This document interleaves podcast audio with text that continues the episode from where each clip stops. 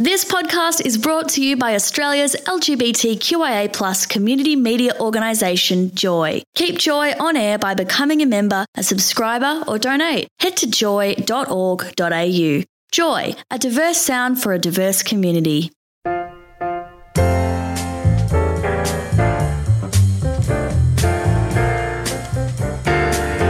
Welcome to a podcast from Joy's jazz show, Bent Notes.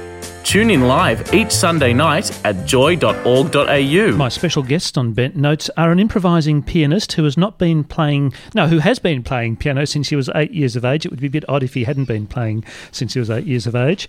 Uh, and an improvising double bass player who was awarded not one but two prestigious awards for his work in graduating with distinction from the VCA. 20 years ago, Tim Stevens and Ben Robertson got together with drummer Dave Beck and recorded an album of nine pieces. The album was called Nine Open Questions. Our mission tonight is to find out if those questions have been answered. It's my pleasure to bid a very warm Bent Notes welcome back to Tim Stevens and a welcome to Ben Robertson. Welcome, gentlemen. Thank you very much. Lovely to have you here in studio with us in St Kilda. Tim, your piano commenced playing at the age of eight. That's when I started lessons, yeah. Yeah, I you- fiddled around on the, my grandparents' instrument. Do you right remember there. what you thought at the time about playing the piano?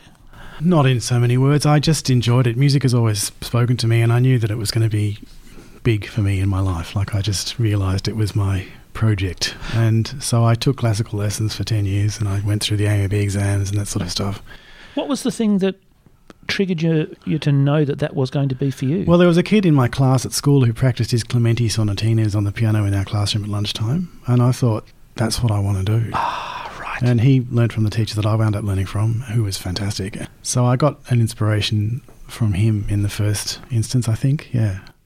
And my grandmother, as I said, had a piano. My grandparents had a piano, which I used to just fiddle with. I started lessons when I was eight, and uh, Still going now. still going now.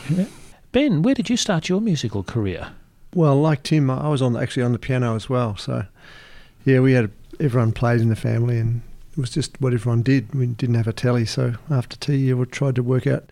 I spent the first ten years trying to work out the bridge to the girl from Ipanema. Oh, really? And I kept ending up, ending up at the end of the bridge in another key, and everyone else in the family did as well. We could never get that last little. And so I never kind of, uh, but uh, yeah, but and so yeah, eventually I got a real book when I was at VCA and worked out it was an E flat half to me. Or somehow there was some turnaround that got, got, went across the tritone, and it was like, ah, that's what it is. now it makes sense. But I, I don't think my, um, I didn't run to half diminished chords at that age. It was a bit more, um, just your basic C major situation, and I, it was actually, um, yeah, I was, I was stuck in C for a long time on the piano because it was such an adventure. It was a little perhaps, perhaps a little less. Um, harmonically advanced than Tim's at that early age. But I remember my sister, she must have got, my sister Jane, who's also a fantastic musician, brought home a chart of um, all the fingerings to all the 12 keys on piano written up on a in different colours for the keys. And it was like a sort of bomb exploded in my brain of harmony. It was so exciting because I could see all the shapes straight away and it all E major made sense to me. And and then my mate Greg Waddell showed me how to play bar chords on guitar, and I was off. It was just like Oh. harmony just exploded. It was very, very exciting. so piano to guitar. Yep. And then eventually to bass. Anything else in the middle there? Oh, trom- bit of trombone as well. Wow. Yeah, playing um, played in the Monty High production of the Pajama Game. Ah, Yeah, excellent. But I actually uh, at the first dress rehearsal, I um, it was so exciting looking at everyone dancing. I actually forgot to play the most of the overture. So there was a little bit missing in the music.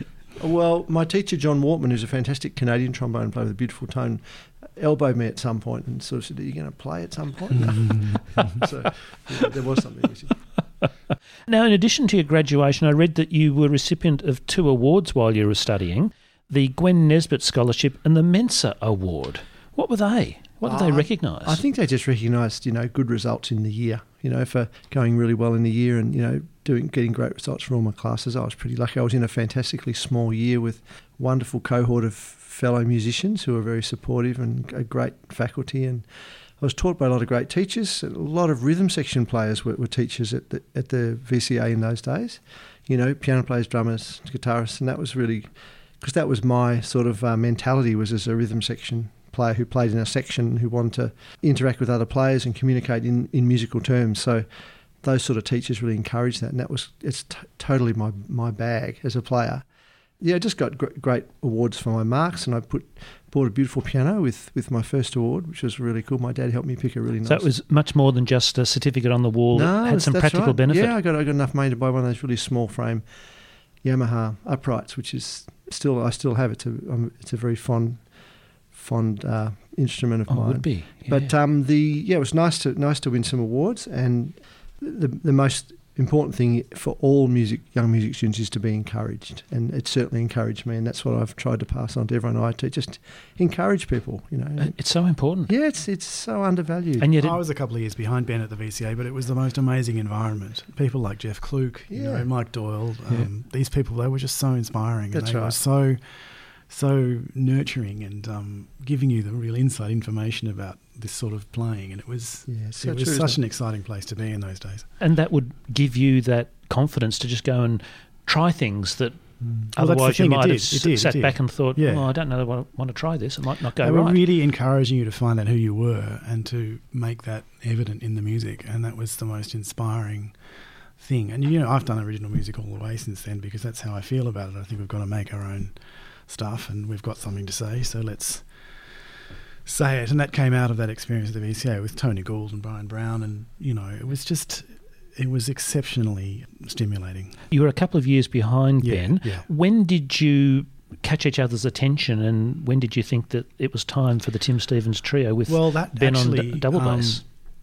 Ben could tell the story. He started a band in 1993 called Songhouse and Oh, invited right. me to join that. And I was only just out of college, so I hadn't really got my playing together. But Ben heard something. We've got very, very similar harmonic ideas, Ben and I. yeah. We think about a lot of the same sorts of shapes harmonically, so we've always got along really, really well. And he heard something in me that he thought could contribute to his band. So we played in that band together for a few years in the early 90s, early mid 90s. And that was a really good experience. Didn't we even name a chord voicing? I, I think I called it the, the C minor Stevens Robbo chord voicing. I think I just Yeah, used to write on my charts. That Yeah. does ring a bell, yeah. Oh, that sounds wonderful. Uh, I hear there's a story about driving to Adelaide whilst dr- sharing the driving. Oh yeah, And no, we did bebop that. lines? We had a what's the association over there? yeah, the Adelaide. It's like the, the Melbourne Jazz Co-op Like- in but Adelaide. yeah. Okay. And they gave us a, a gig, and we drove over there in Ben's car, which was This is my great old uh, XY-V8 Fairmont, which I had converted to gas, and we LPG, towed a yeah, trailer with yeah. a drum kit. Oh. yeah. And the other two boys were asleep in the back. Ben and I shared the driving, and we sang bebop lines as we went to sort of stay alert. were, were you uh, exchanging bebop lines? yeah, yeah, trading and you know Probably, yeah. singing together, and that's yeah. It was So you, you were actually working. oh, pretty much. Yeah, it's it's we never take holidays in this, this game. Ben, what's your recollection about the early Tim Stevens? Well, I, I remember Tim. Actually, it was Jeff Hughes who put into better words than who's another great musician colleague of ours who was saying that I was talking to him about Tim's to Jeff about Tim's approach to harmony, and Jeff said, "Oh, but it's really Tim's. It's also Tim's background in playing sort of some church music." That gives him that ability to use inverted harmony and, you know, voice all that voice leading stuff that sort of comes from Bach and some of that early music. It, Four part harmony in the hymn book. yeah, all that yeah. sort of thing. And see, I was kind of nuts and bolts player in that harmonic sense, as I said, as a kid, and also as a bass player, which we were all sort of hanging around the roots. And so Tim's Tim's whole thing was all about that thing about finding moving harmony that moves through things, getting away from the root notes, and that was a big thing for me because I don't know so much of the architecture of the bass is based on you know working upwards from the root. So you've got to kind of liberate yourself from that in some way. And so a lot of the stuff about the thing about Tim's approach to harmony altogether is all about that. It's about the way you move through the harmony and the way the chords speak to each other. And so that was the is the really striking thing. You know, that level of musicality with that level of invention about Tim's playing. I think we should hear some of your music. A piece I've got is called Steps on the Road to Smooth. Stops. Is it Stops on the road. stops? Stops I've written steps. No, no, stops. That's my typo. Let me say that again. The piece we've got to listen to is called Step Stops. Should I try it a third time and get it wrong? Stops on the road to smooth. What's Stops on the road to smooth. what was this road? Was there a road, and was Oh, there no, there a way was to get road. smooth? It was a, a, oh, it's a funny story, which I'm reluctant to tell on here, but it was a colleague of my wife's who was a very, very smooth character. But there had been a time earlier in his life when he had not been quite so smooth, and something in the medical world had surprised him. And the story went around and we realised that he was he'd taken his time to get to the smooth level that he was at when we knew him. This was in Sydney. Right, so you've written this in his honour. oh, pretty much, yes. Oh, fantastic. Well, let's have a listen to this.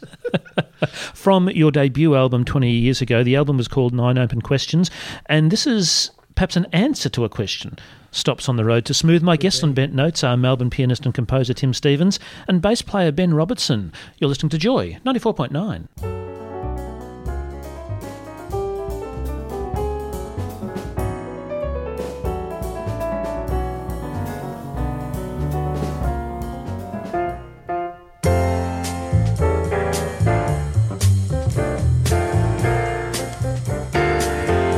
You are listening to a podcast from Bent Notes.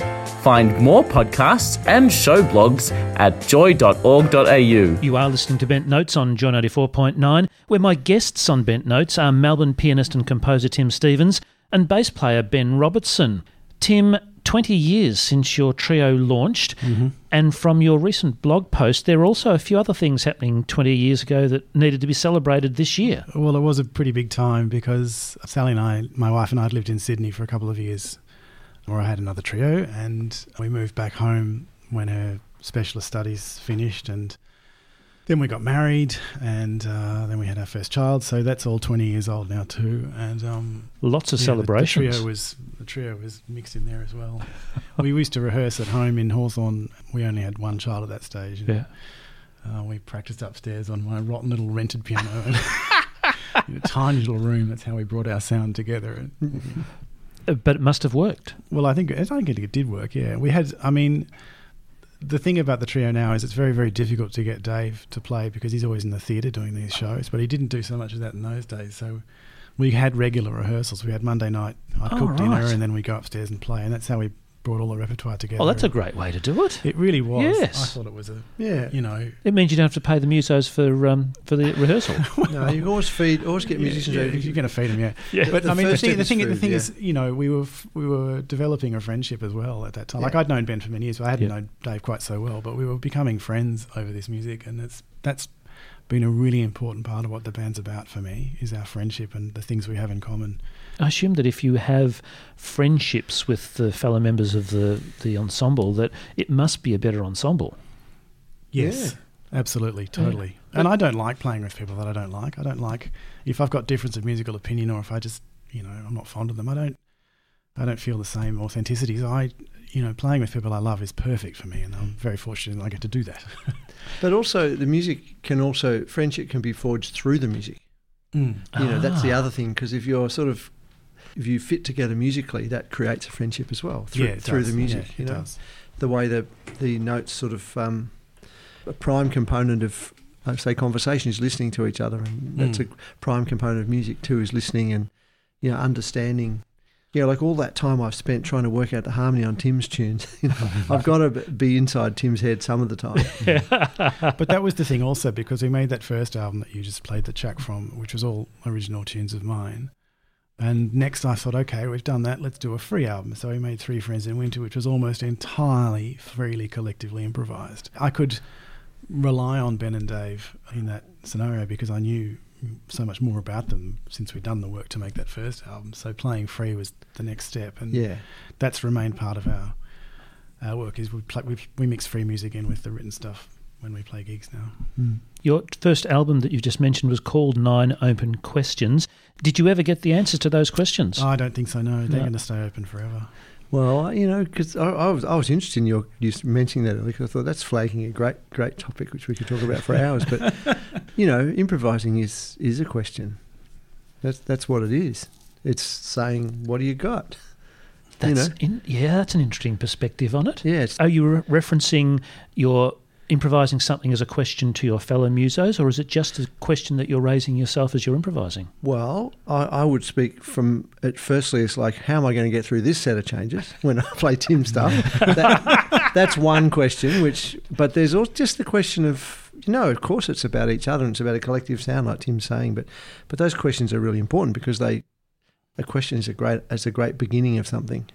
And the thing is, we keep playing those pieces, and they're different now from how they were on the album. So they're staying open, as far as I'm concerned. They're not locked in No, to a no, black never, and white never, uh, never. uh, picture No. whatsoever. No, not at all. Because that's improvisation. Well, it has to be. And if they're going to bother playing them again, it's going to have to be a bit different. And, you know, what's on the album is enshrined or whatever you want to say. But those pieces are, are things that we still work with and still play with. And the creativity, of course, is in the music because the albums themselves are very plain presentation, clean and concise. The words, a line, Mm. that's it.